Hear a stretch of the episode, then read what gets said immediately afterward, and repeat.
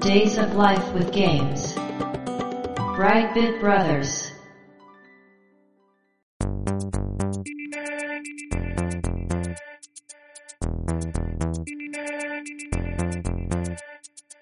どうも、ワンピー川崎です。どうも、2P 長谷川です。この番組はかつてゲーム少年だったワンピー川崎と 2P 長谷川の二人がゲームにまつわる様々な話題で古きを訪ねて新しきを知る番組です。はい、ということで、ブライトビットブラザーズステージ189です。ありがとうございます。今回のテーマは、個人教授はい、というゲームなんですが、はい、長谷川さんご存知ですか存じ上げません。あ分かってて聞いたんですけ ども。今回取り上げるこの個人教授というゲームは、プレイステーションのゲームです。プレステ。はい。うんうんね、ここまで言っても全くピンとこないと思いますが、 でもタイトルから、はい。なんかアドベンチャーとか、お、かな、なるほど。まあなんだろう、女の子いっぱい出てくるかなっていうおー感じ鋭はいですしましたけどね。うん。まあ、プレステのね、ゲームで、メーカーは毎日コミュニケーションズというね、知らないな。そしてジャンルね、うん。ゲームジャンルですが、恋愛シミュレーションです。やはり。ただ、厳密に言いますと、うん。恋愛要素ありの家庭教師シミュレーションゲーム。あ、家庭教師。だから、個人教授なんですね。ああ、なるほどね。はい。うん、うん、まあ、この、底はかとなく、うん。うん。アダルトな確かに。香りのするタイトルですけどもね、え、じゃあ元がパソゲーとかそういうことって思いますよね。うん。完全オリジナルゲームです。おー。そして R18-0Z でもございません。あ、健全な。はい。まあ、この当時のね、プレステはまだセロがなかった頃だと思いますので、うーん。ただあったとしても、うん。 Z はつきません。大丈夫。全く大丈夫。あの中身は非常に誠実でピュアな恋愛シミュレーションにになっておりま。す。で、主人公が家庭教師ということは、はい。恋愛対象である女の子は教え子であるとおー。うんいうことで、じゃあ、高校生くらいそうですね。うん。これだけ聞くとどうしても背徳感があると思うんです が、まあ年齢的に言うとね、はいはい、はい。女の子たちと主人公、自分の年齢差は2歳です。あれだ、大学生くらいはい。なので全く問題ありませんし、うん教師と生徒ではありませんから、え いや、で、そう、教師生。あ、学校じゃないってことね。家庭教師です。はいはいはなので、恋愛対象になっても何も問題ないい。ま関あ係ね。まあ、はい確かに。はい。というね、まあこのあたりで長谷川さんも不安を感じてるとは思うんですが、えそのあたりね、長谷川さんの不安を払拭できるようにね、はい本編で説明していきますので、今回もよろしくお願いします。お願いします。 Days of Life with Games. Brightbit Brothers. プレイステーションで毎日コミュニケーションズが発売したゲームでですね、はい。発売されたのが1998年の4月9日とうん。いうことになってます。でちなみにベスト版がね、4年後の2002年5月に出ております。へえ。今回はね、うん。まずストーリーから行きましょう。はい。これがないと、うん。どういうゲームか分かりにくいと思いますので、うん。うん。ではストーリーですが、大学2年生になり一人暮らしを始めた主人公は、友達やガールフレンドと漫然と日々を送っていた。うん。ある日、おばから高校3年生になる娘、はるかの家庭教師を頼みたいと電話が来る。うん。はるかとは幼馴染でよく一緒に遊んだ中、家庭教師など経験がない主人公だったが引き受けることに、そのつてでいとこの親友からも声がかかり、続けてアルバイト先の女子高生、大学の先輩の知り合いなど、家庭教師の依頼数が増えていく。生徒たちの勉強を見つつ、時折デートを重ねながら、生徒や保護者とも親交を深めていき、ついに入試の日を迎え、そして合格発表の日、何気ないきっかけで始めた家庭教師。しかしそれが主人公の生活を大きく変えたのだった。うん。というのがんストーリーです。なんか、面白そね、こうやってストーリーを聞くとですね、う。うん。爽やかな青春ものだと思ってください。うん、うん、うん、うん。うん。本当にいやらしさは全くあり ません。もうここをまず言っておかないと。ちょタイトルがね。はい。うん。確かにね、このタイトルね、検索性も悪くてね、うん、うんうん。個人教授だけで打つとですね、うん。大体あの、ヨーロッパ系の映画とか、うーん。そういうのが出てきちゃうんですよね。うーん。で、ゲームタイトルには、厳密に言うとサブタイトルがありまして、はい、はい。ラ・ルクン・パスティキュリエっていうね、おーフランス語のサブタイトルついてまして、どういう意味これ英語に直すとプライベートレッスンという意味で、あー、なるほど。まあ、個人教授です、だから。はい。同じ意味 です。でまあ、こういうストーリーなんですね。で、今回はストーリーに続けてね、もうキャラクターの説明まず先にします。はい。ゲームシステムを後でじっくり話しますけども、うん、うん。まずキャラクターの方から行きましょう。うん。攻略対象である女の子のキャラクターは全部で6人います。はい。まあちょっとね、少なめそうですけどね。。うん。で、1人目がメインキャラクターである、穂高遥香うん。という女の子ですね。いとこ。そうですね、ストーリーで出てきましたけども、この彼女が一応メインヒロインです。うーん。髪型は明るい髪色で、セミロング。うん。で、主人公とはいとこ同士で、主人公のことをお兄ちゃんと呼びます。うん。小さな頃は一緒に遊んでたが、主人公が引っ越したために会うのは久しぶりであると。なるほど。で、大学に進学した主人公が近くに住むことを知った、はるかのお母さんが、うん家庭教師の依頼をしてくるというのは先ほどね、ストーリーで話しましうたけんど。。うん。まあ、なので、こちらのキャラに関しては、うん。面識はあるし、うん。うん。お母さんからの信頼もあるということで、なるほど。非常に最初からうん有効度も高い状態から始められるキャラクターですね。なるほど。ときメモ2で言うと、光ポジションです。うん。うん。いや、今回ね、このお話しするにあたって、長谷川さんがときメモを理解してる ので、非常に説明がしやすい。なるほど。これ、ときメモ長谷川さんがしてなかったら、はい。ピンとこないと思うんですよ ね。うーん。説明がもうちょっと難しいかなと思うんですが。で、この遥かはですね、現在彼氏はいないんですが、うん。遊び相手としてこの主人公のお兄ちゃんにちょっと期待していると。うん。うん。で、部活は水泳部。うん。うーん。活発な性格で、私立の文系志望なんですけども、うん。英語が苦手で数学は嫌いと。うーん。で、好きな食べ物はハンバーガー。うん。趣味はポップスの音楽鑑賞ということで、まあ、うん。女子高生っぽい感じですそね。うですね。すごく普通。そうです。えちなみに、声優さんうん。は藤野薫さんという方で、うん。他のね、タイトルでいきますと、ゲームでは、トゥルーラブストーリーの広瀬のぞみ役とうか、ーん。ストリートファイター3のエレナ役とか、うーん。マーブルバーサスカプコン2のロックマンとロールちゃんの声へえ。な。ど、格闘ゲーム結構やられてますね。そうなんだ。そして、トゥルーラブストーリーでもうん。活躍されているということでね、うん。まあ、可愛らしい声の声優さんです。で、二人目の女の子が千葉千尋というキャラで、うん。髪型は黒髪でボブ。うん。活発な遥かと違って、うん。千尋はおとなしい性格なんですが、遥かとは同じ高校で親友同士です。うーん。勉強、運動、ルックスと火の打ちどころがなく、しかも資産家の一人娘あら。なんですけど、はい。本人は悩みがあると。うん。で、母親をね、実は早くに亡くしてまして、ああ。現在のお母さんはう、ん再婚した若い義理のお母さんへえ。なんですね。昼ドラみたい。で、千尋とは年齢差あまりないので、千尋は彼女のことをお母さんって呼ぶのがちょっと抵抗があって、うん。うん。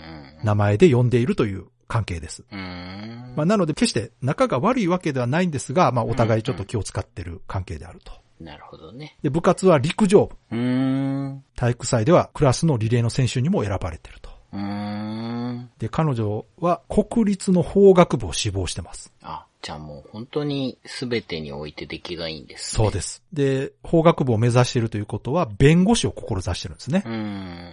ただ彼女自身はですね、箱入り娘に見られることを気にしててですね、うん。世間知らずうん。で人間を知らない弁護士にはなりたくないという理由で、うん。いろいろな経験を積みたいと思っているといへうえ。ことで、まあただのお嬢さんじゃなくですうね、んすごくしっかりした女の子であると。うん。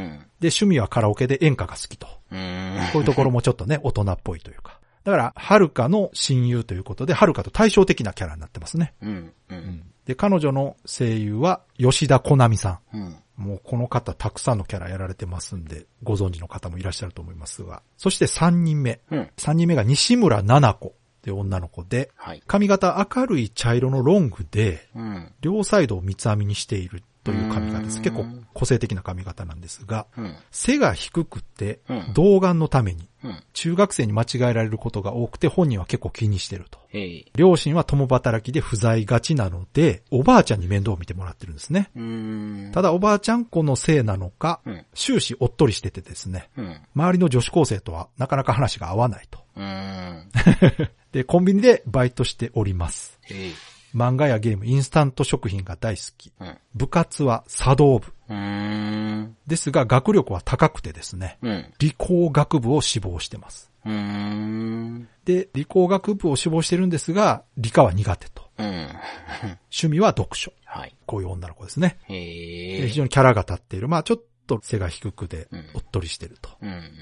妹っぽい感じのね、キャラ。まあまあ妹っつったってみんな年下なん でね。はまあまあ、実年齢よりちょっと幼そうですくね見えちゃい。はいうん。で、声優さんは草地文江さんという方で、う。うん。アニメでね、クレヨンしんちゃんのうん。鳩ヶ谷ミッチーというキャラね、うん。初代のキャラをやられてます。うん。あとゲームではですね、デビュー21おう。で井上美穂というキャラクターやってまして、へえ。これはあの、ライバルアイドルの一人。じゃあ結構同時期に撮ったりしてるかもしれないですね。う。そうですね。うん。で、4人目。うん。 4人目が山城祐希うん。っていう女の子で、髪型黒髪でショート。はい。男勝りな性格のため、はい。制服以外はスカートは履きません。はチャラチャラした女子高生や優柔不断な男は嫌い。あ。うん。三国志やミリタリー、格闘技が大好きで、へえ。漫画の影響でボクシングも大好き。へえ。でも、本人はキックボクシングに転向しようかと思った。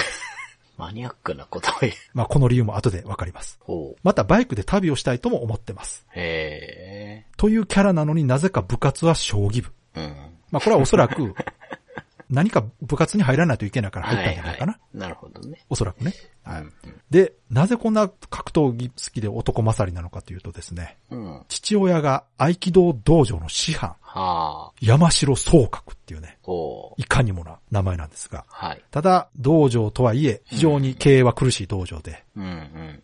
もともとその道場の、道場長の娘である結城のお母さんと、うん。お父さんが結婚してお父さんが後を継いだという状態ですね。うんうんうんで、お父さんとお母さんが合気道で勝負して、うんお父さんが負けたのをきっかけに結婚したそうです。うん。うーん。お母さん相当強いみたいですね。うん。ただ、そのお母さんはですね、勇気を生んだ後に、はい。修行の旅に出てそのまま行方不明になっております。 一人だけ世界観が違うな。めちゃめちゃかっこいいお母さんなんですけど。 うーん。ただ、勇気本人はその事情を知らないので、ああ、聞いてないんですね。そうなんです。うーん。なので、彼女はもうお父さんに愛想つかしてお母さん出て行ったんだなと思ってるそううでんす。うんうんううんんという環境なので、うん。うん。母親代わりに家事は実は彼女がこなしております。えなので実は家庭的で家事が得意というね。ー、なんかこう、さっきから、うん。ちょっと絶妙に透かしてきますよね、キャラの。いや、ここがだからうまいんです。ね、面白い。はい、面白い。ギャップがちゃんとあるんですうんね。うんうん。はい。ただですね、やっぱり何でもこう、頭ごなしで決めつけてくるね、体育会系のお父さんには、うんやっぱ反感を持ってまして。うんうん。で、習い始めたのがボクシングなんですね。なるほどね。で合気道ともこう真逆のね。うん、打撃系ですもんね。そうそうそうそう。で、当然ながらう、ん成績が悪くてですね、う。うん。もう体育系の大学に行くからもう勉強いいよ、ああと、いうキャラです。なるほどね。はい。まあ、こんな彼女ですが、声優さんは手塚千春さんという方で、はい。ゲームのキャラを他にもやられてまして、うん。私立ジャスティス学園の風間明、うわーわかるわ。アドバンスドバリアブル GO2 の久保田純。なんか、 格闘系だ。あ、の、もうこれだけでどんなキャラクターかわかりますよね。わかりますね。こう、やっぱり凛としたそう、そう。声の声優さんであるというのがね、わかりますね、すごく。はい。そして5人目、うん。竜宮寺レミ。うーん。どうですかもうこの名前だけでもうキャラが浮かぶでしょ、今うの。ん。長谷川さんであれば。うん。髪型は少し明るめの髪色でうん、軽くウェーブがかかったセミロン。ああ、でしょうね。ウェーブかかってそう。わかった。 巻いてるかウェーブかだと思 っさすが。レミですからね。た。うん。漢字ではレーミって書くんですけど。なるほど、なるほど。はい。麗しく美しいとかう言んうね。じゃあ美人だ。父親がお偉いさんで、はあ。当然家はお金持ち。はい、はい、高飛車お姉さんキャラで、はい。シスコン気味の弟がいます。あ芸術全般に興味を持ってあ。、うん、うん。将来はアーティストになりたいと考えてます。うーん。ただ、学校ではですね、うん。先生にひいきされていることをう、ん。周りに妬まれて、うーん。浮いた存在になってます。かわいそうに。そう。なので、あんまり親しい友達はいないようです。いいキャラだな で、部活は写真部に所属しております。はいはい。が、団体行動が嫌いなのとう、ん。個人的に習い事をしているので、ほとんど部活はしておりません。はあ。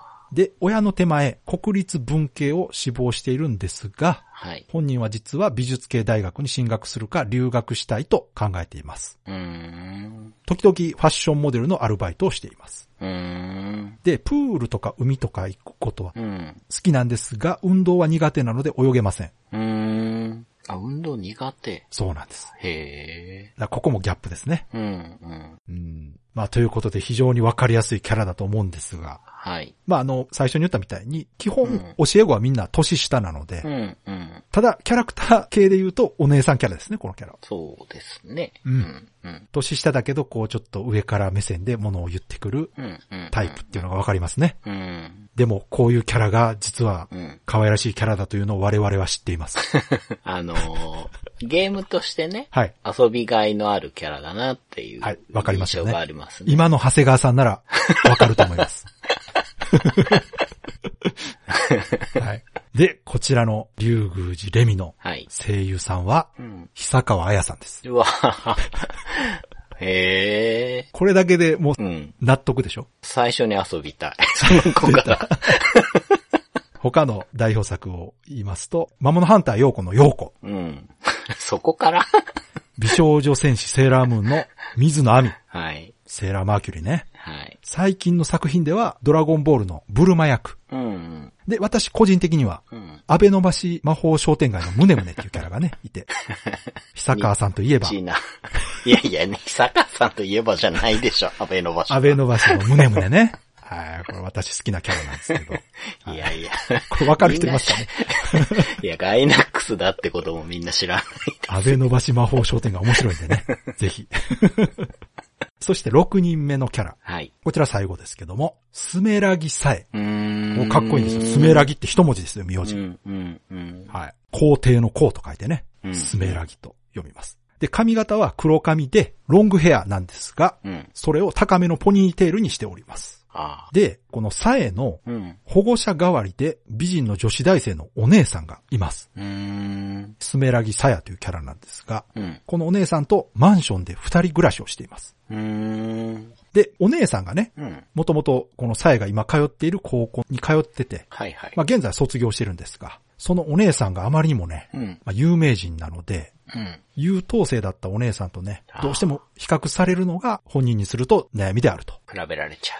はいこのサエ自身はですね、いたずら好きでクラスでは人気者はい。うーん。というキャラにありがちなうん勉強は苦手うん。という設定です。うん。うんで、活発な彼女の部活は新体操部。へえ。このサエとの出会いは、うん。主人公、プレイヤーがね、うん。お姉さ、うんんさやさんの方と合コンで知り合って、うーん。妹の家庭教師やってくれないという出会いになります。あ、じゃあお姉さんは同い年ぐらいの人なのそうですね。で、このサエ本人はですね、ミッション系の女子大を志望してます。うーん。趣味はショッピングとうん。いうことで、こちらのスメラギサエの声優は、菅原幸子さんです。ああ。うーん。もうね、この番組聞いてくださってる方なら、うん。わかると思いますが、ときめきメモリアル一作目の二時の先うん。の声をやられてる声優さんですね。うん。そして、サエのお姉さん、うん。スメラギサヤの声優さんは山田美穂さんです。うーん。こちら、ときめきメモリアル2の九段下前香というキャラの声をやられてる方です。はいはい。ということで、ときメモ1と2のキャラがここでコラボ。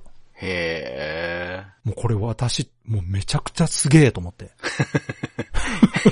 いやいや、そう、作ってる人も狙ってやってますね、それね。おそらく。ねファンだったんでしょうね。はい。うん。だからなんとなくね、うん。スメラギサエとうん、菅原幸子ってちょっと被ってますよね、名前。まあね、響きはね。スーとサーが一緒です もんね。うん。これだいぶ好きで作ってるんじゃないかなっていう気がするんですが。まあまあ、そう、そうでしょうね。はい。い好きは好きだと思いますよ。そんな。やもうこれはだいぶ狙ってる。まあ当然、ときめもの後なのでう、んうんうんうんうん。二の咲さんがときめもをやってたというのは知った上でキャスティングされてるはずですから。そうそうですねはうんうい。ん。まあ知らないとは言わせないまあ知らないとは言わせない。組み合わせですはいね、そもれ。うね。この恋愛シミュレーションゲーム作ってる人たちがう、んときめもを知らないなんてことはありえないので、そうもでうす。裁判で勝てないですよ、その。知らなかったって言 ったって。なわけないだろうっつって、通じない。うん98年じゃねいやーもう言い訳できないですね。今のゲームだったらね、もしかしたら知らない人そがう作っ、いてる。や、知らないことないでしょ。まあ遊んでないとかね。恋まあそうい愛うシミュレーションゲーム若手の作っ人が作ってる可能性ある。ままあまああねね。98年ならもう絶対参考にして 作ってるはず。はい。うんでもいいですね。ファンサービスでもあるし。そうです、そうですん。まあ、以上がキャラクターになります。うん。 Brightbit Brothers. で、いよいよね、はい。ゲームシステムの話うん。に移りたいんですが、まあ、ストーリーのとこでも話しましたけど、はい。主人公、うん。プレイヤーですね、うん。は大学生です。うん。で、現在大学2年生。うん。で、その大学2年生の4月から、はい。翌年の2月14日までの約11ヶ月の間に、うん。家庭教師をしている女の子の学力を上げて、うん。無事志望大学に合格させることがゲームの目的です。あ、じゃあ、みんな高校3年生っそうです。てことそういうことです。ちょっと遅いかもしんないけど、うん。まあ、じゃあ追い込みですね。そうですね。で、教え子は最初はいとこのはるかだけなんですけど、うん。はいまあゲームを進めるにつれて、はいははるかの他に最大5人の女の子が教え子になります。い。え、じゃあ途中から増えていくんですかそうです。え、最初に一人選んで、はい。その子と、その4月か2月じゃなくて、違います。あ、そうなのはいへえ、変わってる。しかも最初に選ぶんじゃなくて、うん。はるかはストーリー上必ずあ、固定。教え子、固定です。うん、うん、うん。ストーリー的にはるかのお母さんから電話がかかってきて、うん。うちの子の家庭教師やってくれないっていうとこからお話が始まりますので。あ、そうなんだ。はい。へーなので、、キャラクター設定的にも光に似ていると言ったのはそこなんですね。うん、うん、最初から出会ってる女の子です、だから。うん。うん、うん、うんうん。なるほどね。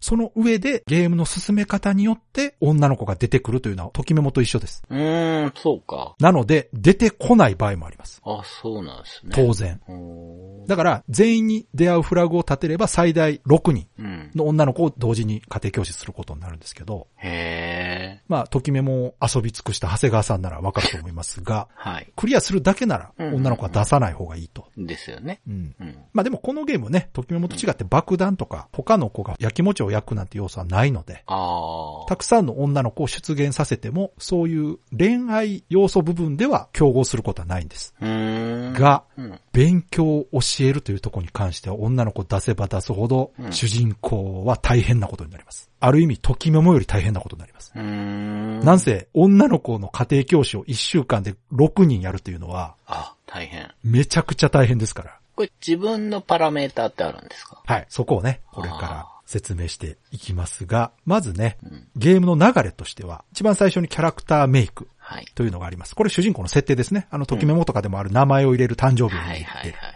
主人公の設定が済むと、プロローグが始まります。はい。これが大学2年生の4月のところから始まって、うん。はるかのお母さんから電話がかかってくるというところからプロローグが始まります。うん。で、その後、うん。スケジュールを組むというところにね、うん。入っていくんですけど、これが、まあ、ときメモでいうところの1週間の予定決めるってやつですね。うんうんうん。はい。で、スケジュールを決めた後は予定を消化していくと。はい。基本はこのスケジューリングと予定消化を繰り返していってゲームを進める。はい。まあ、これは、ときめきメモリアルやったことある方ならお馴染みの流れではあるんですが、うん。このスケジューリングの部分がこのゲームはだいぶときメモとは違います。うーん。まあ、それは後ほど説明するとして。で、はいこれを繰り返していって、翌年の2月、うん。バレンタインデーになると、うん。ゲームは一旦終了となります。うーん。で、バレンタインデーの後に大学受験が始まって、うん。その受験結果によりエンディングが変化するとおー。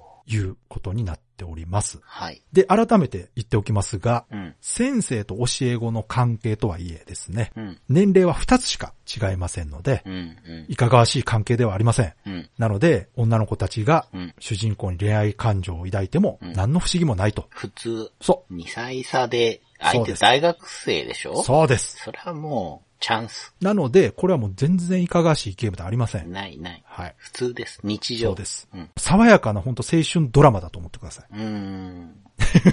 うん。では、何度もね、ここを繰り返し言っとかない とね、勘違いされると困りますので。ではね、そのゲームシステムの部分もうちょっと詳しくはいはい説明していきますが、がぜん楽しくなってきた。はい。うん。まあこのキャラクターメイクのとこなんですけど、はい。まず最初にね、名前と誕生日入力して、うん。通っている大学も決めます。あ、え、それ大学名を架空で入れるみたいな。違うんですね。選べるんですかまず、文系か理系かを選択します。ええそしてその後入試問題が出題されます。マジで文系を選んだら、文系教科3問ずつ、理系教科1問ずつ。うん。理系を選んだら、文系教科1問ずつ、理系教科3問ずつのうん全11問が出題されます。うーん。しかもこの問題の内容は結構本格的で難易度高いです。うーん。で、この入試試験の結果によって主人公の大学が自動で決まります。うーん。大学のランクは6段階あって、うん。正解数が0であればうん最低ランクの大学、は全問正解であれば一流大学になります。あ。はで、この大学のランクに応じて主人公の学力と体力のパラメータが変化します。あ。うーん。初期パラメータねうん。うん。ということで主人公キャラにはパラメータがあります。うーん。当然ランクが低ければうん。主人公のパラメータ低くなりますし、うん。高ければ高くなります。頭いい。そうです。体力的なものもあるんですかあります。それは、あんまり賢くないとこ行ったら高いとか、そういうこともなく。そうですね。このあたりもですね、比例してるはず。うーん。そうなんだ。じゃあもう本当いい大学行った方がいいんです。そうです。で、この時ね、うん。その文系理系選ぶって言いましたけど、最初に文系選んでいると、うん。文系のパラメータの方が高くなっうてん、。うん。理系を選んでいたら理系が高くなるという風になってますので、なるほど。結構初期パラメータのパターンは多いです。うん。うん。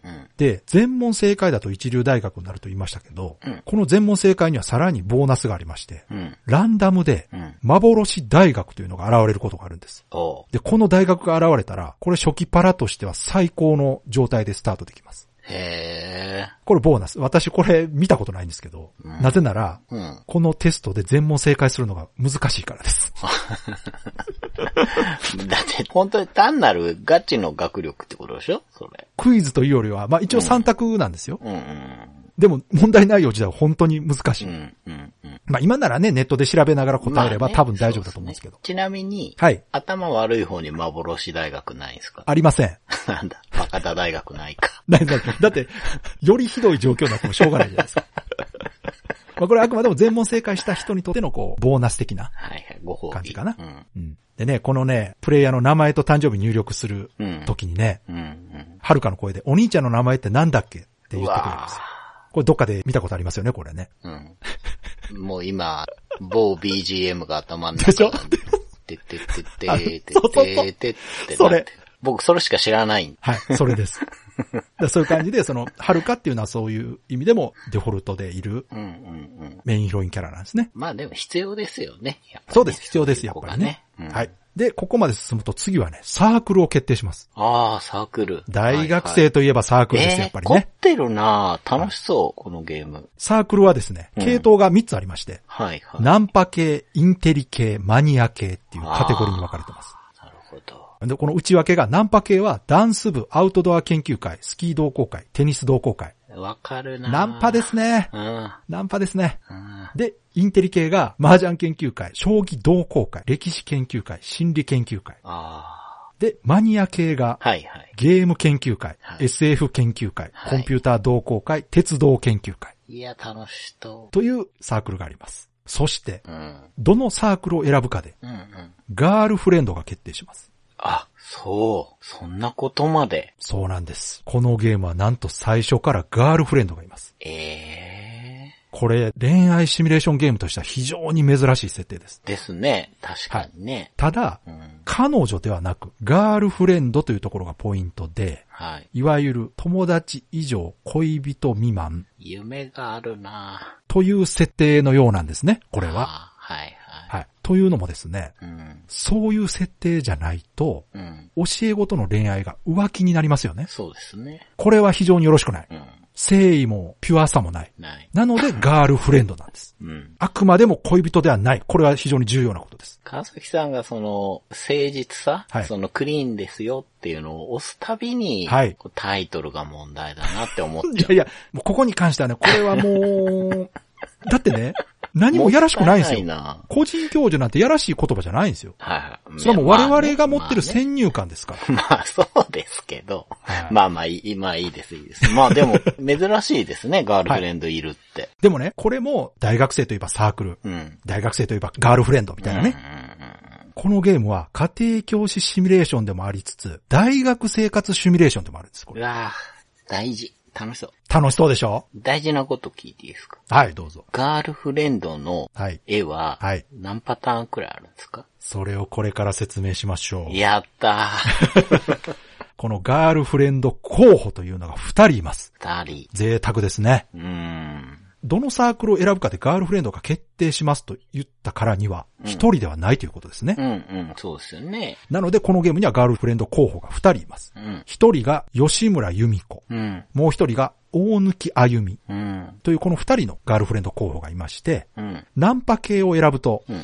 吉村由美子。うん。うん。インテリ系を選ぶと大貫あゆみ。うーん。マニア系を選ぶと、うんうん。この二人のどちらかがランダムで出てきます。うーん。さらに、これはまあ隠し要素というかあれなんですけど、入試問題の正解数がうん奇数だった場合うんうん。は、ガールフレンドと同じサークルになります。うーん。これ私知らなかったんですけど。うん。では、このガールフレンドの説明をしていきましょう。はい。まず、吉村由美子うん。というキャラクターですね。はい。髪型はシャギー気味のセミロングで少し明るめであるとう。んうんうん。性格は勝ち気で、うんうん。全般的にスポーツは好きだが、トレーニングは嫌い。うん。主人公にたびたび声をかけてくるが、うん。放っておくと、うん。新しい彼氏に乗り換えてしまうと。うーん。で、この吉村由美子の声優さんが、うん吉野美希さんという方なんですね。うん。で、こちらの方、トワイライトシンドロームの千里の声をやられてます。うーん。はい。これも私的には非常にポイントが高い。うんうんうん。そして、大貫あゆみはい。の方はですね、髪型は軽くウェーブのかかったボブで黒髪。うん。メガネっ子で、物静かで、うん。何か問題があると自分の責任ではないかと考えてしまう。うん。運動は嫌いではないが、体があまり丈夫でないので控えている。うん。文化系のサークルに所属すると登場する。うん。うん。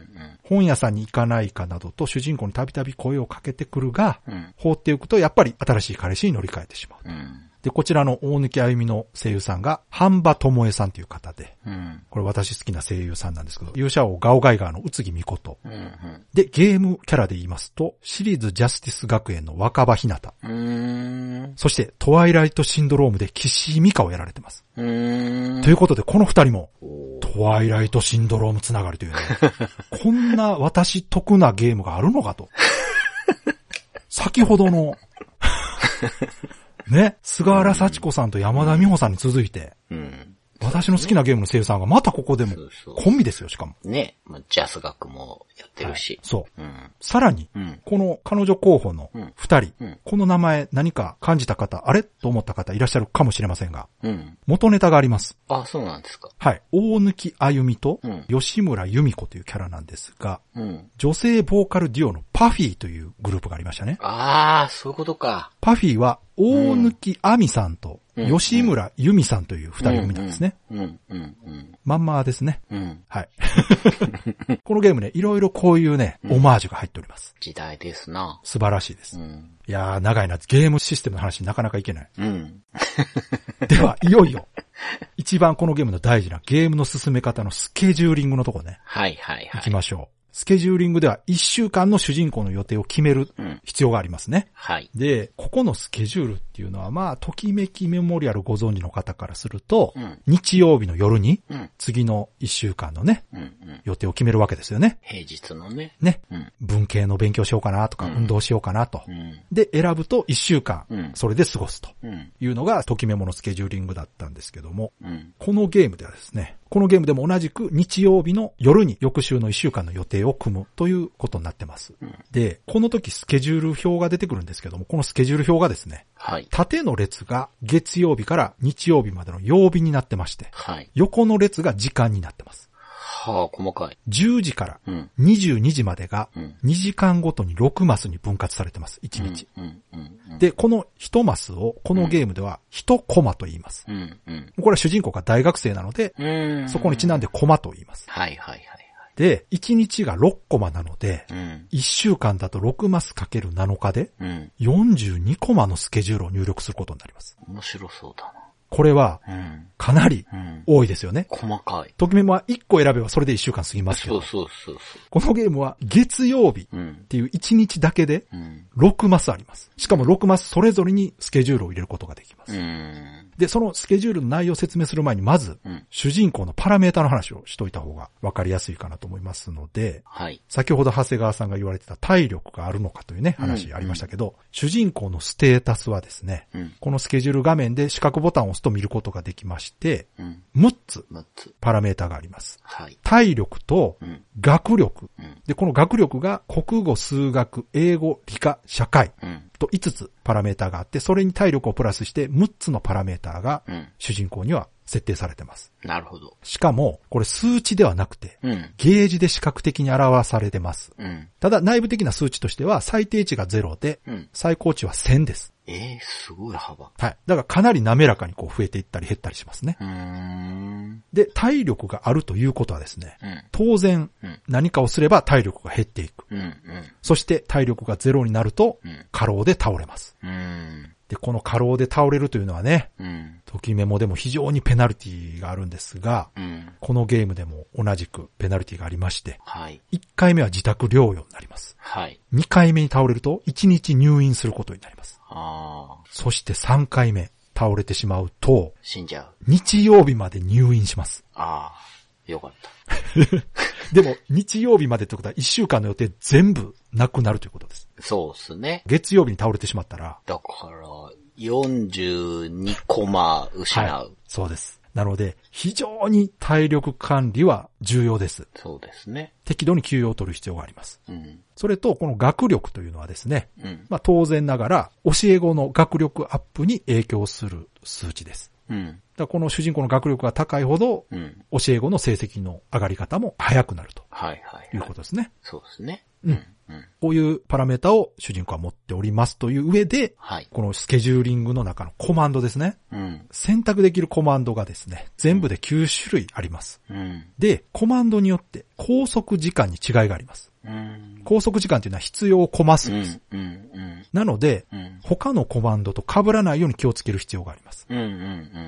じゃあまあ、このコマンドの内容の説明いくと、まず一つが講義コマンド。うん。これ大学の授業に出席するコマンドです。自分の学力が上がる。学力も上がるんですがう、ん。メインはうん。大学生活がメインですね。うーん。だから大学に通うことによって、ガールフレンドとか友達に出会って、なるほど。遊びに誘われたりすることがあります。なるほど。そして当然ですけど、うん。講義に出ないと出席日数が足りなくなって進級できません。いあ、シビア。や、大学生ですから。まあそうですね。はい。うんだからこれも重要で、だからほったらかして他のことばかりはできない。最低限、うん。うん。講義に出ないといけないと。うん。うん。うん。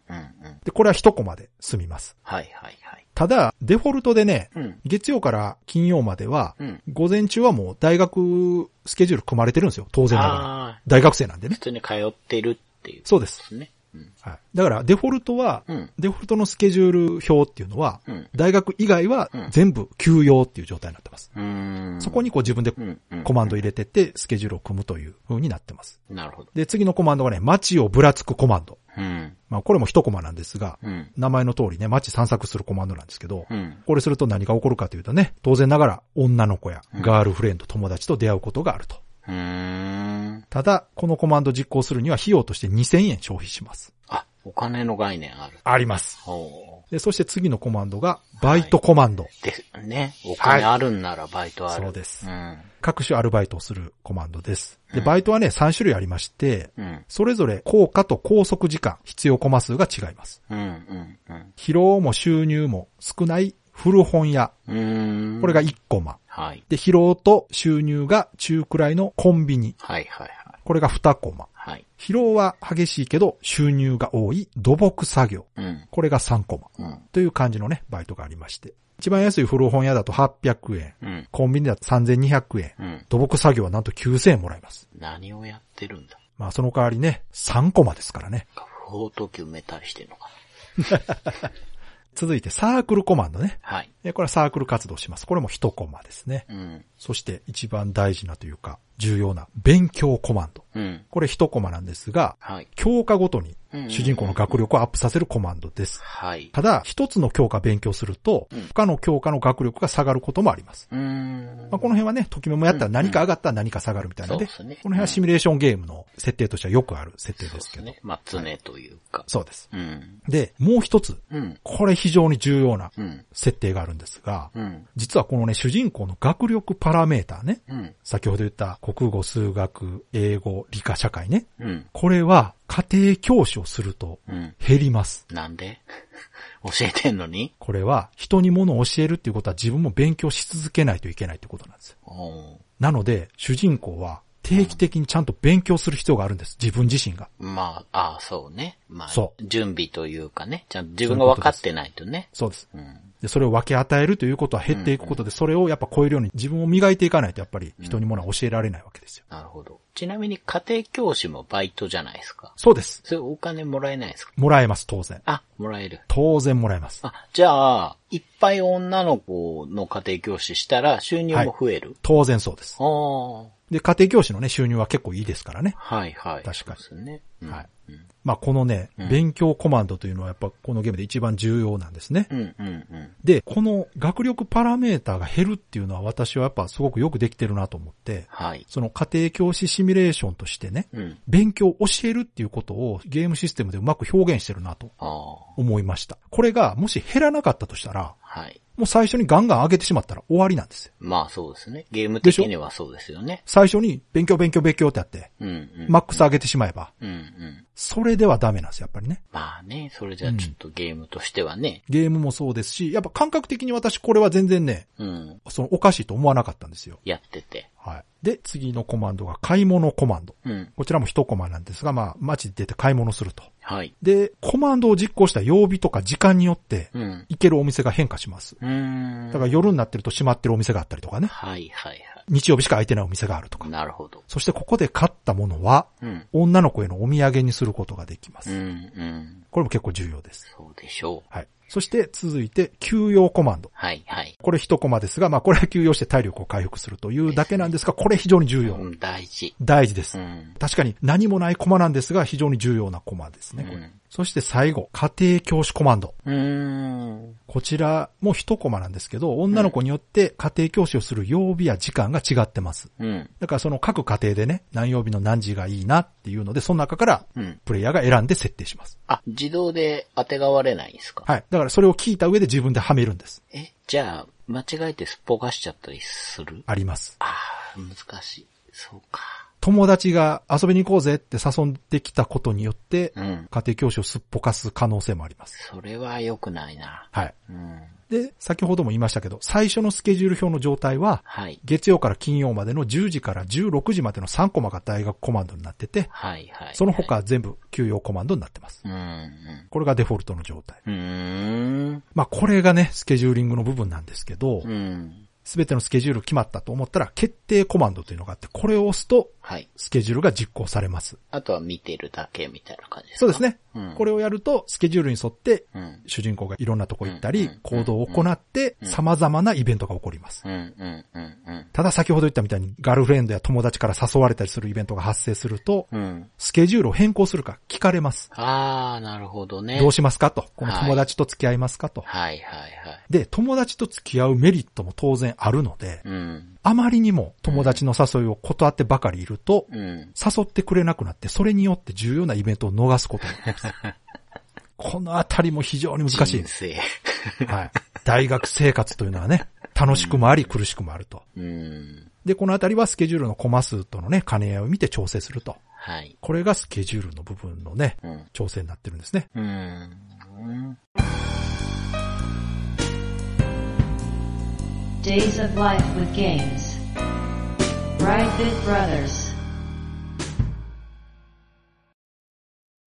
では、さらにこのスケジュールの中で一番重要な、はい。家庭教師をする部分。はい。このゲームの肝ですね。うん。で、ここもね、非常に細かいフローになってまして、うん。まずね、家庭教師する時間になりましたと。うん。すると主人公はまず女の子の家の前に着いたとこから始まって、うん。このゲームね、背景が実写なんですよ。はいはいはいはい。で、女の子の家も実写で出てきます。はい。はい。一戸建てだったり、マンションだったり、はいはい。お屋敷だったり。はい。というところで、一目でこの女の子がどういう子かというキャラクターを表す表現にもなってます。なるほどね。はい。で、この家の前のシーンで、うん女の子のパラメータを確認したり、うん。お土産を準備することができますう。ん。うん。で、女の子のパラメータ画面で確認できるステータスっていうのが、現在の女の子の5教科の学力とうん。志望校っていうのが確認できます。うん。さらに、総合学力と今の志望校に対しての合格ラインっていうのも確認できるようになってうます。ん。それに加えて、これまでの女の子の学力の変化もわかる折れ線グラフっていうのが出てくるんですね。うん。上がってるか下がってるうかん。うみん。たういんな。。で、さらにですね、これはあくまでも見えてるパラメーターであって、これ以外に女の子には見えない内部パラメーターっていうのが当然ありまして、うん。うん。それが、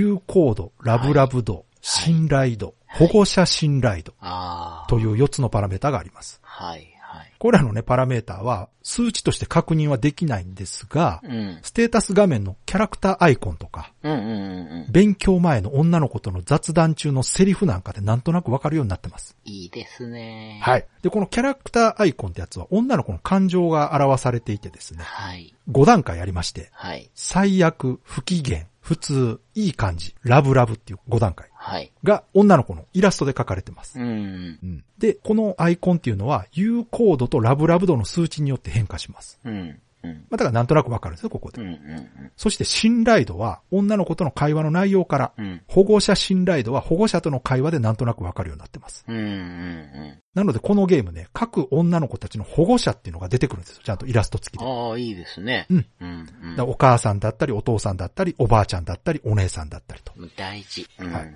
まあ、これらの各種パラメータがあるんですが、まず女の子の学力を上げるために何が必要かというと、うん。自主的にね、勉強してもらう必要があるわけですよ。うん。うん。そのためには何よりもまず信頼度が重要なんです。うん。先生がいくら頭が良くても、うん。信頼度がないと女の子は勉強してくれないですね。そうですね。うん。うん。言うこと聞かない。そう。信頼度が低い状態で勉強させても学力の上がり方遅くて。うん。なので序盤は信頼度を上げることが重要です。どうやったら上がるんですかそうですね。信頼度を上げるにはどうすればいいかというと、女の子にお土産を渡します。なるほど。お土産はね、いろんなもんあるんですけど、例えば、参考書をプレゼントする。うん。うん。うん。うん。すると、女の子と保護者の信頼度も上がります。ああ、そうですね。はい。その上で学力もアップします。うん。うんいいこと多いな。ただ、うん有効度とラブラブ度はちょっと下がります。まあそうですね。そういう対象じゃなくなっちゃいますね。うんがっかりするじゃないですうんうか。んうん。参考書簡単ね。だうんかうんうんらこのあたりは感覚的にわかるじゃないですか。うん。ただ、有効度、ラブラブ度が下がったところでですね、うん。この勉強の後にデートに誘うということができるんですけど、それで誘えば有効度、ラブラブ度は十分取り戻せます。なるほど。うん。だからそんなにね、心配しなくていいです。うん。で、このお土産を買うには当然お金が必要なので、うん。お金がないとダメというのと、あとは買い物に行かないとダメということですね、自主的にう。ん。そうですね。うん。うん。で、この隠しパラメーターっていうのはやっぱ非常に重要で、これが一定の数値以下になった場合、うん。家庭教師をクビになることがあります。ええあー、保護者信頼度とか。そう。もしくは女の子自身のね、信頼度が下がりすぎる。そう、そうですはねい。嫌ですもんね。そうです。で、このクビになる条件っていうのは女の子ごとに違います。うん設定が。うん。当然クビから復帰することもできます。うーん。ただこれも女の子ごとに条件が違う。すぐ許してくれる子もいれば、うん。なかなか許してくれない子もいるとうん。いうことですね。で、今がね、まだ家の前着いたとこで、うん。うん。じゃあ今度家に入りました。はい。家に入ったら今度はですね、勉強の前に女の子と会話することができます。雑談。はい。本人のことや恋愛のことなどいろいろな会話ができるんですが、うん。当然この時の女の子の感情や信頼度によって会話内容は変化します。うん。もちろんフルボイスね。うん。うん。で、この時の女の子のグラフィックはですね、目パチ、口パクは当然として、うん。うん。表情とポーズ全体が変化する演出もあります。うーん。で、これ全身がアニメーションするっていうわけではなくて、うん。ポーズとポーズをね、うん。フェードで繋いで、十分、十分です。まあちょっと動いてるように見せるという演出してるんですけど、これ結構良くてね、うんうんうん。そんな気にならないですうん。うん。また、このゲームでは、女の子たちの学校生活については全く描かれないんですよ。うーんゲーム中で。うんうん。あくまでも主人公が見える範囲の女の子たちの姿しかわからないので、うん。その女の子たちがね、学校でどんなことをしてるかというのは視覚的には全く見えないと。うん。ですが、女の子とのその会話の中で、はいはいはい。自分で話してくれるわけですよ。今日学校でこんなことあって、とか。なるほどね。そこで女の子たちが普段どういう生活してるかということも知ることができるとうんういん。うところもですね、この家庭教師シミュレーションというコンセプトがね、表現されてるところだなと思います。なるほど。じゃあ、いろいろ話してたら、なんでキックボクシングに転向したいのそかうそがう、そうわいうかるこ。と。悩んでるとかうねん。。はで、その時の受け答えによってまた好感度が上がったり、信頼度が上がったりすると。い。そして、いよいよ授業開始。うん。で、授業開始するときに、その日に教える科目を一つ選択します。うん。うん今日は国語やろうとかうね。んうん。で、一つ決めた後に授業が終わると、その科目の学力が上がると。で、この時に上がる学力の数値っていうのはうん、その時の女の子の信頼度や、はい。プレイヤー自身の学力によって変化すると。なるほどね。はい。でね、このね、授業の時のね、うん。グラフィックがいいんですよ。うん。この時の画面っていうのが、机の前にね、うん。女の子が座ってるとうん。で、その隣に家庭教師である自分が座っていて、うん。女の子が自分の方を向いているという、うん。主観視点の画面なんです。うん。うん。うん。いかにも家庭教師うん。という絵なんですよ、ここが。うん。じゃあ授業開始っていうと、女の子が机に向かって勉強している姿を眺めることができると。はい。まあ、アニメーションしたりはしないですよ。うん。ただ単にこう、一生懸命勉強している一枚絵が出てくうる。ん。うん。ここもね、でも細かくて、うん。女の子との関係性が良くないと、うん。やる気がなさそうに勉強してるんです。はあ。でも、関係がいいとうん、すごく真剣な表情で勉強しているとうーん。いう演出がちゃんとあって、うん。このあたりもね、すごくいいんですね。うん。まあここすごく肝の部分なんで。うん。そして、授業が終わると、選択肢が3つ出てきます。うん。予習させる、デートに誘う、うん何もしない。うん。この中から1つ選びます。うん。で、さらに定期テストが近い時期だと、うん。うん。テストの山を張るっていう選択肢が出てきます。へえ、おもろい。まあ、だから山張って山が当たれば成績がちょっと上がるんです、これ。は。はいで、こ、の授業終了後にね、うん。女の子から質問を受ける場合もあります。うん。うん。はい。まあ、これはどっちかというと、有効度とか高ければ起きるイベントなんですが、うん。この時の女の子の質問に正しく答えることができると、うん。女の子の信頼度が上がると。ときメモのはいデートの後の追加デートみたいな。まさにそうです。だからこのあたりのこの家庭教師パートの流れも非常に細かくて、まあ当然ですけどね、このゲームは家庭教師っていうコンセプトがあるから、うん。ここの作りに関しては、すごくちゃんとその家庭教師をしてる感があるように、うん。細かく分かれてますね。まあこれを繰り返していって、受験までうん。過ごすと。で、なんやかんやあって、まあ最後まで行きましたと。うん。エンディングですね、いよいよね。はい。で、エンディングパターンなんですけど、全部で9種類あります。うん。大まかに分けると、うん。大学に不合格だった場合と合格した場合はい。に分かれます。そうですね。はい。うん。で、合格不合格は女の子の学力で判定されます。うん。うんまあこれ当然ですね。うん。さらに、この合格不合格それぞれのパターンが、うん。その時の女の子との友好度やラブラブ度でさらに分かれる。うん。という感じのエンディングになってます。うん。うん。友好度、ラブラブ度が低い状態だと、うん。合格不合格の連絡を留守電で連絡されます。ああ、仲良くないからね。そうね。ピーっつって、はい先生大学不合格だったよとかって留守電が入ってるだけ。寂しいな寂しいね、これ。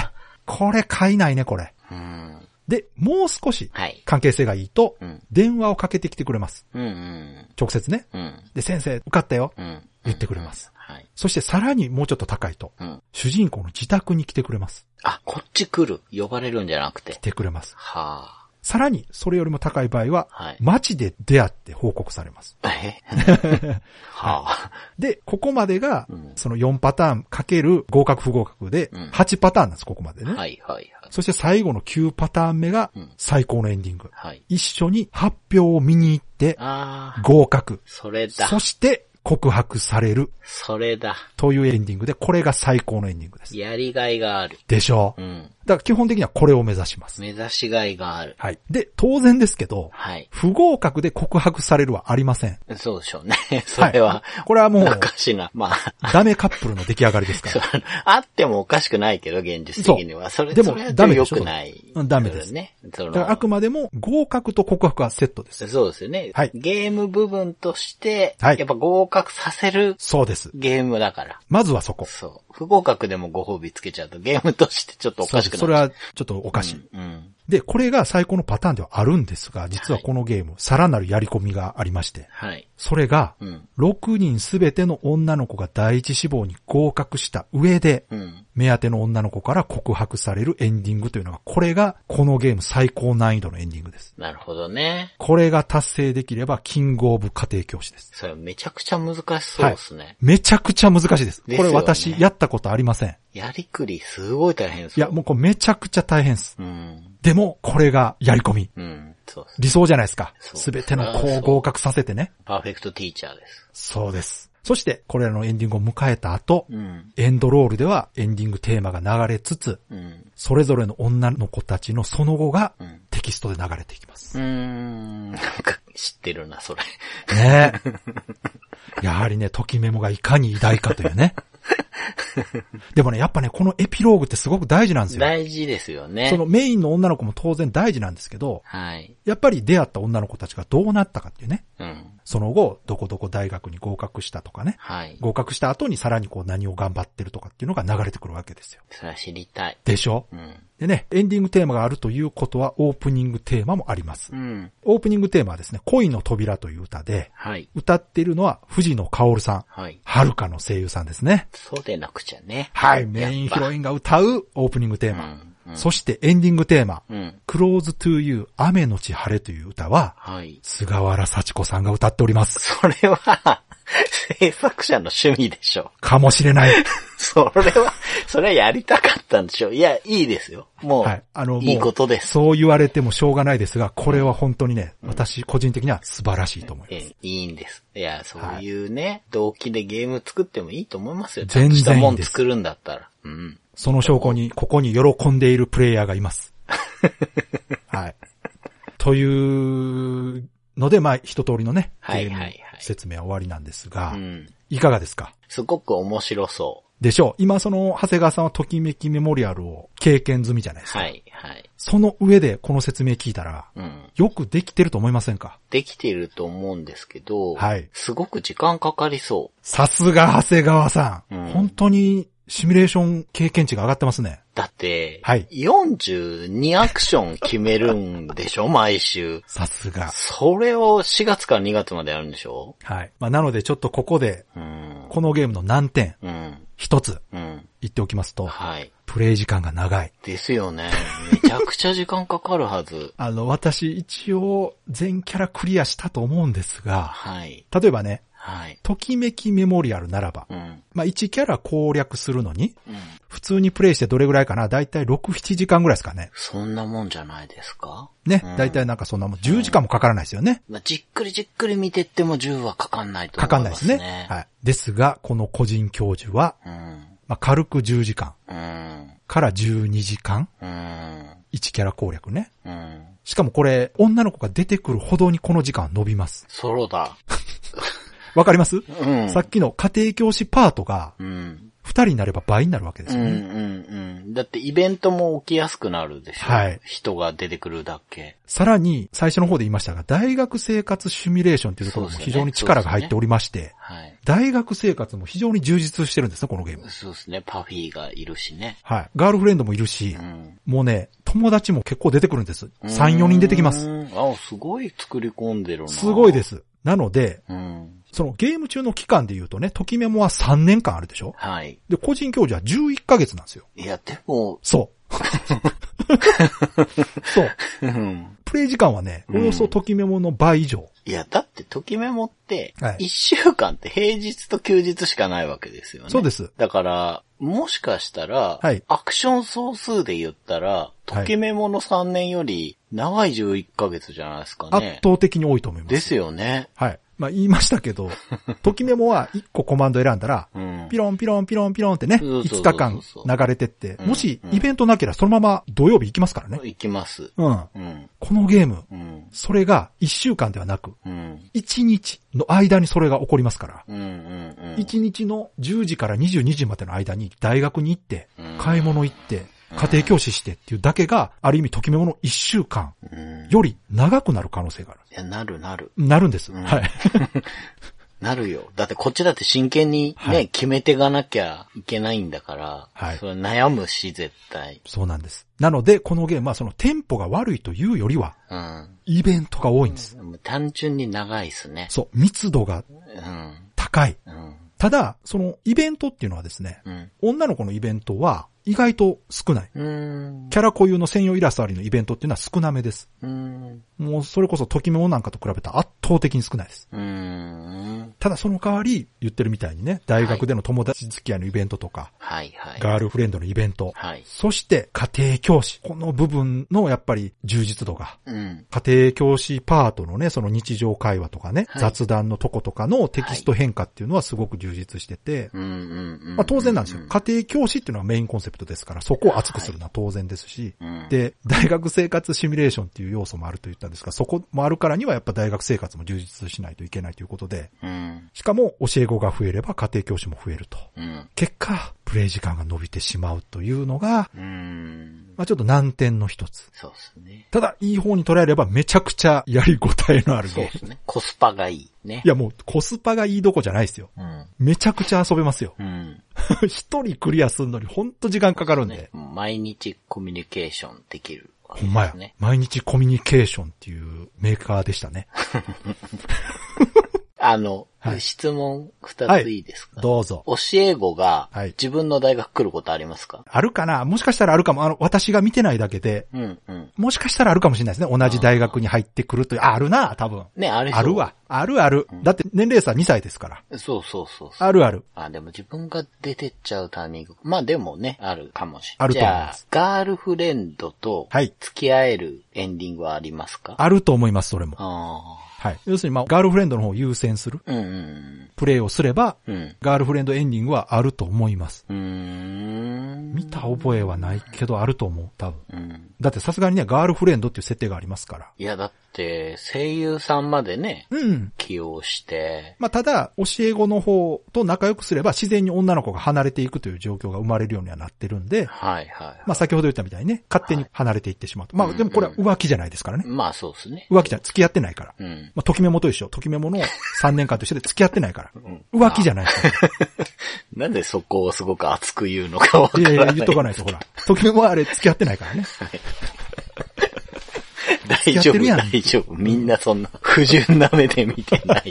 いや、42アクション選 択とガチ、ガチゲーですよね。そのかな、り。最小でコマ割ったらそんだけですけど、一つのコマンドが言ったみたいに3コマ使ったりとかうねん。そうですね。あいろいあ、ろありままあ、そすうかからそうかそそううそか。うそういや、いや、でもね、その、要ははい、コスト概念があるってことでしょそうです。これは3だ、これは1だとそうかですやるんでしょいやだからねもうめちゃくちゃガチですね。あのね、デビュー21の時も言いましたけど、はい、は私はこういうのが好きなんですい。。わかりますよ。ガチシミュレーションなわけですよ、やっぱりわかる、わかる、わ。うんかる。うんその、女の子が可愛いとかね。はいはいはい。そういうのもいいんですよ。わかりますよ。うんそうでもそりゃそう。シミュレーション部分です。やっぱりそのコンセプトとしてね。そう。う家ん。庭教師、大学生というのをこれだけ表すために、これだけ作り込んでると。うん本当素晴らしいなと思いました。まあ、タイトルがね、うん。うん。どうしてもこう、先入観あるタイトルではあるんです が、ちょっとね。中身はめちゃくちゃピュアで硬派なシミュレーションゲームであると。あの、作ってる人たちの、はいこう、意気込みが感じられますね、システムからね。はい、ここでね、うん。私攻略本持ってまして、はいはい。これはね、出版が毎日コミュニケーションズが出してるので、 もう公式攻略本です。そうですね、はい安心できますね。 で、そこに開発者の方のコメントがたくさん載ってまして、ああ、いいっすね。はい。で、その中からちょっと抜粋しますと、はいプロデューサーはね、小川さんっていう方なんですけど、うんこの小川さんがね、うん。家庭教師のゲーム作れないかなというのを、うん、うん。メインプログラマーの赤木さんという方に相談したとこから始まったと。うん。で、えーゲーム開発進めてって、うん。ゲームがだんだんできてきてね、うん。全貌が見えてきた頃に、プロデューサーの小川さんとメインプログラマーの赤木さんが明け方まで飲んでた時に、うん。小川さんが、うん。個人教授は家庭教師のシミュレーションゲームだったんですね、うん。って言ったらしいんですよ。うん。うんで、。それに対して赤木さんは、うん。何を今更言うのかっていう感じで、うん。いや、そうですよと答えたんですよね。で、小川さんは、うん。私が作りたかったのはう、ん。家庭教師の恋愛シミュレーションなんです。うん。このまま世に出したらユーザーを騙すことになりませんかと。うん。で、ここで初めてね、赤木さんが、うん。あ、小川さんはそこに疑問を持ってたんやと。うん。うん。家庭教師のゲーム作るって言ってたけど、うん。そうじゃなかったんうん。うだと。ん。うん。で、個人教授の主人公はタイトルとは裏腹に健全すぎるって言って。うん。で、その会話から8ヶ月後にマスターロームが完成するんですがう、ん。この後ね、はい。作り終えたメインプログラマーの赤木さんが、はい。異色のギャルゲーですねと笑っていたと。ああ。で、小川さんはですね、うん。評価はユーザーの評判を待つしかない。うん。私同様タイトルに騙されたと思っている人も少なくないだろう。うん。うん。でも私としては気に入らない部分も多いけど、一生懸命やっているみたいだから許してやろうと言ってくれるんじゃないかなと淡い期待を抱いているとといいう後書きに書かれてまして、。うん。非常にね、爽やかなんですね。ですね。はい。だしなんか大人。そうなんです。あの、なんていうかな。うん、大人。 あの、なんていうか、ものづくりの人間として、やりきった感がすごいある。うん。うん。そう。長谷川さんが今言われたキーワード、大人というのはですね、このゲーム全体のテイストとしても言えることで、はいはこれ大人の恋愛シミュレーションゲームなんですよ。い。うん。ときメモは自分が高校生じゃないですか。あ、そうですね。このゲームは大学生であると。うんうんうんうん。女の子は高校生であるけども、はい。自分は大学生、そして女の子もこれから大人になる過程の女の子であると。んいうことで、ゲーム全体に漂っているテイストというのは本当に大人なゲームなんですよね。うん。そのシミュレーションゲーム部分の硬派な作りとかも含めつつ、うん。で、さらにその大人な雰囲気を醸し出しているのが、キャラクターデザインなんですよ。はいはいはいはいはい。これ、長谷川さん、グラフィック見ましたかね見ました見ました。アクエリオンの人だっけな。素晴らしい。キャラクターデザインは藤川太さんという方で、はい。かつてはイデオン、はい。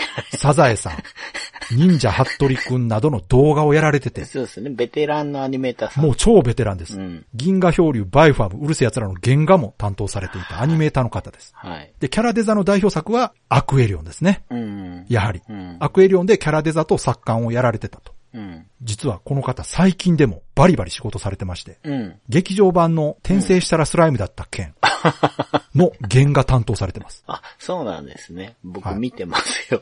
テンスラ。だから上手い方はね、ちゃんとそのタッチを変えて描けるということで。そうですよね。で、私は、このゲーム、キャラクターデザインも非常に好みで、うんうんうん。リアルタッチなんですよ、キャラデザが。そうですよね。うん。いわゆる、このアニメ調とうんうん。リアルと言われるので、一番わかりやすいデザインとして、ほうれい線を描くか描かないかというところがあるんですがう、んうん。このゲームはほうれい線を描くんですね。あうん。あ。うん。そこを絶妙にこう表現されてたりとか、あとキャラクターの頭身も高いですしう、んうんうん。目の大きさはちょっと大きめではありますが、そうですね。全体的な。デザインはリアルタッチです。うん。結構この時期流行ってた路線の一つかなっていうイメージは。ああ、そうですか。私はどっちかっていうと、やっぱありますけどね可愛いアニメが流行ってた中でこの絵があって、私はこっちが好きだったんですよ。あうーん。印象としては、うん。なでしことかのうんうんうん。そ方うねにちょ。っと近いというか、あそうね、こなまでしでこほ目大ど。きくないけど。そうそうそうう。ん。もうちょっとね、なでしこよりリアルタッチかなそう、そうですね。ううんん。なので、こちらね、えー見てもらったらわかりますけど、うんギャルゲーと聞いて一般的に想像されるものよりは、アダルトテイストなビジュアルのゲームになってます。あーまあ、ただこのアダルトっていうのはあれですよ。R18 とかの意味じゃなくて、わかります、わかり大ます。人っぽいという意味のアダルトですけそうど。そうですよね。うんいや、ただ、それも相まっ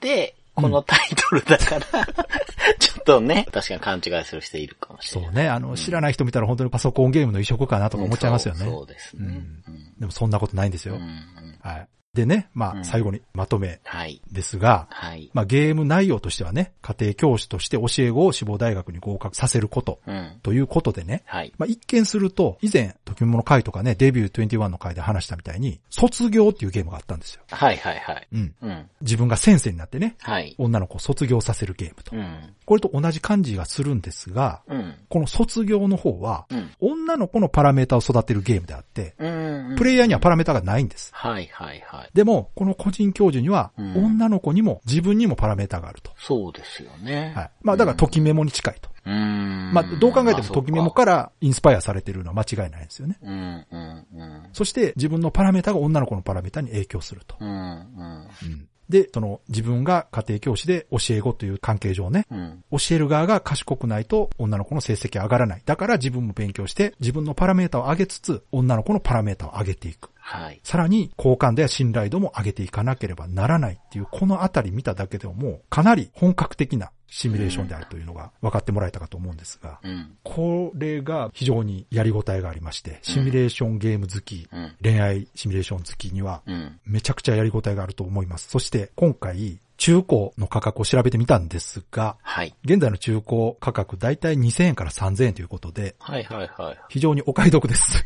そうですね。でもちゃんと評価されてる値段ですかね。最近高騰したかな。まあ、めちゃくちゃ安くならないのは数がないというのもあるのかもしれませんが、はいはいコレクター的な部分でもこれぐらいの値段なんかなもしかしたうら。ん。うんはい。まあ、ベスト版が出たりしてますんで、本数はそこそこあるのかなとうん。思いますけど、まあ、ということでね、これ聞いてね、うん。遊びたいと思った方はね、中古で手に入れていただいてもね、損はしないと思いますよ。そうですねう。んすごくやりごたえがありそういだや、もんめ。ちゃくちゃあり ます。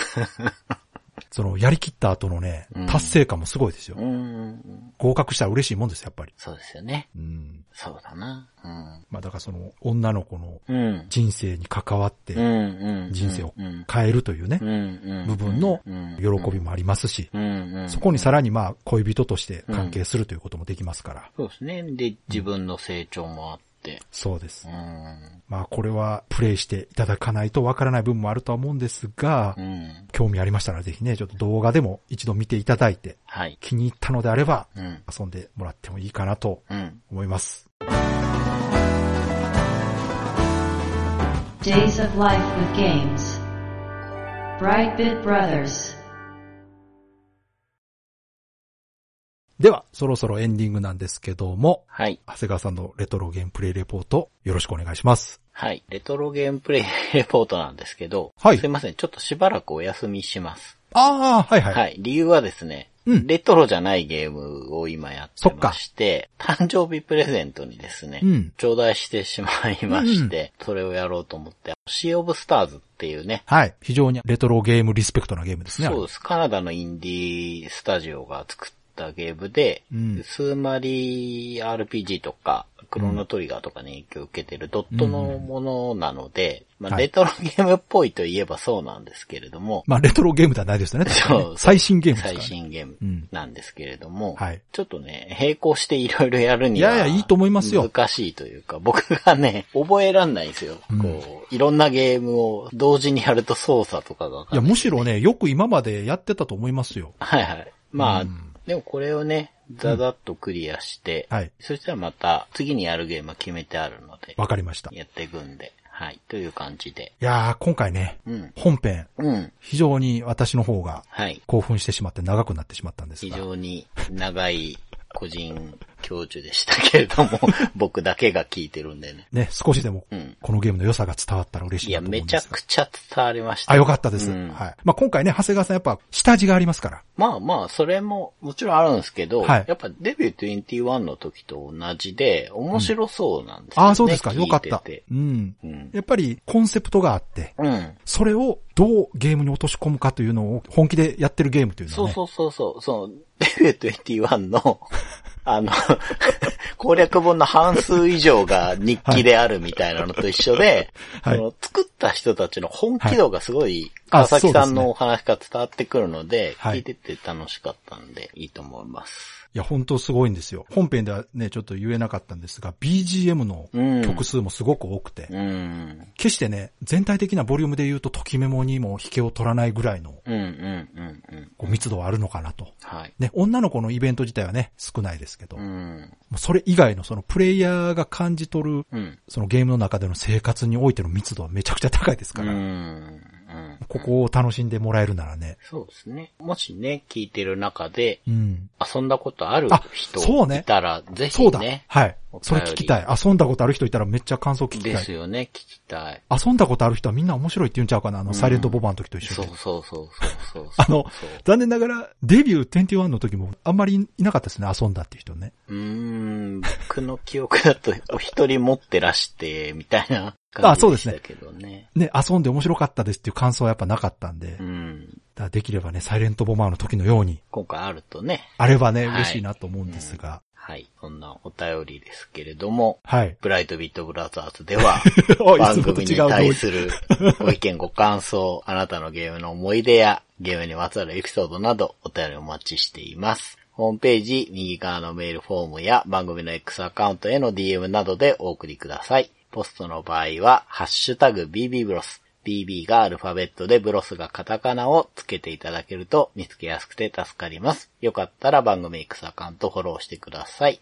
Spotify の方もフォローしていただくと、最新回が自動的に更新されますので、合わせてよろしくお願いします。よろしくお願いします。はい。ということでね、いつもと違って自然にはい。告知に入るというね、はい。なんかこうラジオっぽい感じでしたけども、うん。いや、今回、久々にうん。通常回で時間がかかってしまったような気がするんですが。最高ですね。こういうね、この川崎さん が、資料が長くなった。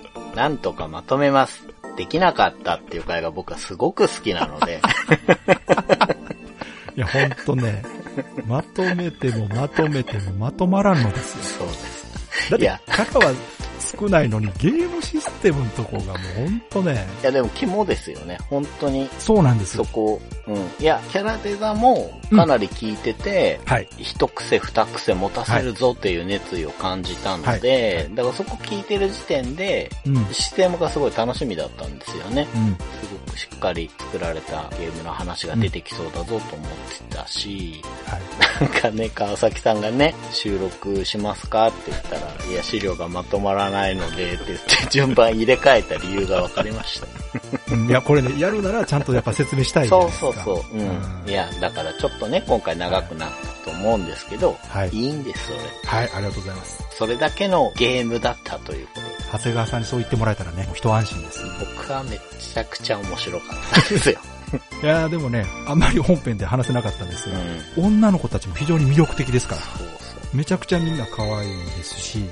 その、ときメモとはまた違うね、うん。交流の仕方になってますから、うん。なんていうのかな、その、友達でもあるし、はい。先生と生徒でもあるし、はいうんこの感覚はね、やっぱりこのゲームならではそうですね。だと思いまうんすし、うん。うん本当に他にはないうん。うんゲームだと思ってます、私は。オリジナリティを感じますよね。ぜひ、今の時代にもう一回作ってほしい。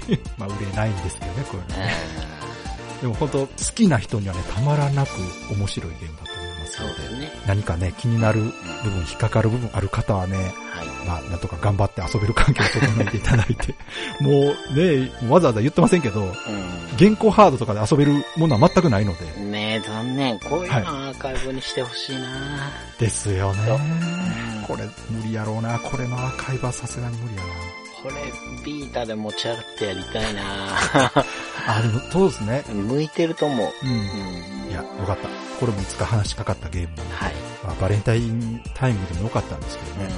長谷川さんからの要望で、はい。そろそろそうそうそう。ギャルゲーどうですかとやってくださいよとね。言われましたので、はい。